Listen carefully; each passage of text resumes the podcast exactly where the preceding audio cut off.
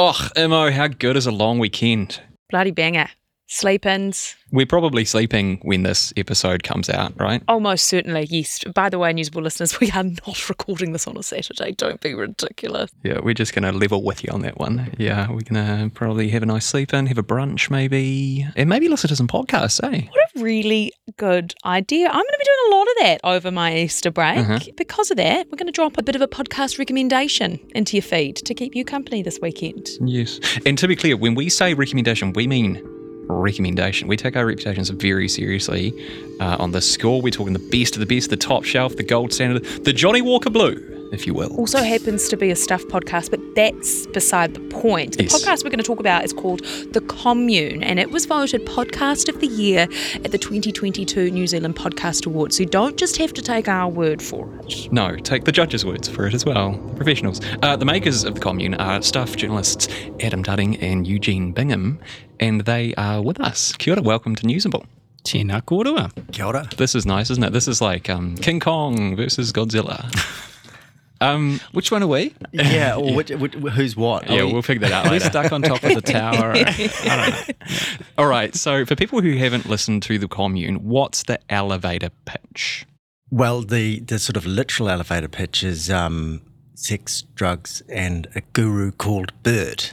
But I think, um, which we didn't come up with, but we actually quite liked because it's sort of a bit salacious, but entirely true, actually. That, Yeah. that is actually what it's about. Okay, let's extend the elevator ride a little bit. Let's pretend that it breaks down about halfway We, through. we're going to the next floor? Yeah, we are Right, on the next floor, All right. exactly. Yeah. So it's all around the community called Centrepoint, which existed in Auckland uh, for a tumultuous period from about 1979 to when it was shut down, finally, finally, early 2000s. Um, and we sort of explore the life and the times of that community. Um, yeah, that's about it, isn't it? That's a pretty good summary. That's a neat summary. Have we I got to the floor? Yeah, that works. Yeah, good. Yeah, yeah. Doors of ding ding. There we go. There we go. I'm going to let you blow your own trumpet here, but why is The Commune so good? It's a, it's a podcast that spent weeks at the top of the charts. Well, uh, well, the story is kind of extraordinary, and we're not we're far from the first people to to tell it. It's there. There have been several TV documentaries. There were ones that were made very early on in its history, sort of about 1981. The nation was shocked by this documentary, which showed all these uh, new agey type people running around with no clothes on and, and talking about having sex in front of their children um, and saying that that was just fine um, or having babies in front of the community. Uh, and then as things became darker and people got arrested and went to prison for drug crimes and sex crimes and so on, there was a huge amount of coverage and, and again, several more documentaries. But what we've been able to do, because this is 12 episodes, um, I counted it up the other day for some reason, and, and it's about 10 hours of audio. So it'll definitely get you all the way through Easter.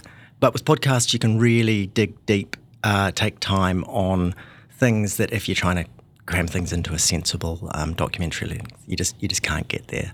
Uh, also, the other nice thing about podcasts is although they're harder than producing a print piece, they are a bit easier than producing a, a film doco or a TV doco, um, including you can get people to talk who wouldn't go on camera, say. So it's just, I think, I think what people have responded to is there are some incredible stories in there, um, remarkable events. You know, there's there are various crimes and and people um, taken to prison and come back out and um, remain entirely unrepentant and and so on. But there's also um, these incredible personal journeys of these people who told us their stories, and we were able to really spend time with with those people and get to know them Was it ever uncomfortable for you? almost all the time. Yeah, all the time. Um, you know, these questions that we had to ask that in, an, in any normal circumstance you would just, you know, not want to talk about. People were just willing to talk about, it. and so the, the often the um, I'm doing it myself. I'm getting all getting all, I'm flushing. I'm blushing. I'm blushing. Um, you know, you'd, you'd have these things that you needed to talk about, and you'd sort of approach them gingerly uh, because it was just so awkward. You know, so tell us about having sex with Bert Potter. You know, um, and they'd be like, oh yeah, sure, yeah, blah blah blah blah blah. So often the um, anxiety was on our side. Yeah. Why do you think so many people are into true crime podcasts and TV series? Like, people just can't get enough of them. You answered this, Eugene, because we, we, we filled in a Q&A for something the other day and we cross-checked each other's answers and Eugene gave a very coherent and, Did I? and, and um, sort of elegant answer to why we like true crime.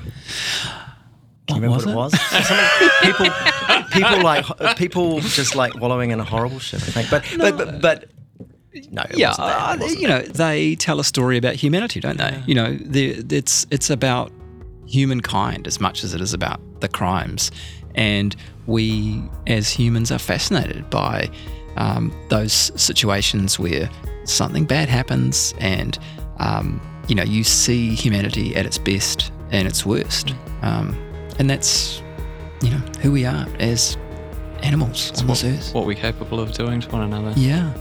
Yeah. And yeah, sometimes in those worst of times, the best can come out of people as well. And I guess sometimes we hang on to that. Is that what I said, Adam? That was a very good answer. If that wasn't what you said, you might want to refill the sheet out. on the entertainment thing, I mean, I, I think there is some true crime which is so salacious, so gratuitous, so entirely disrespectful of the victims and or, and even of the perpetrators. Actually, um, it's which either plays fast and loose with, loose with people's feelings or the facts of the case, or really yucks it up on the you know the, those uh, some of the true crime podcasts. I I really don't particularly like the ones that sort of um, just smash smash through in, hugely enjoyable and hilarious um, splatter murder murder of the week kind of thing.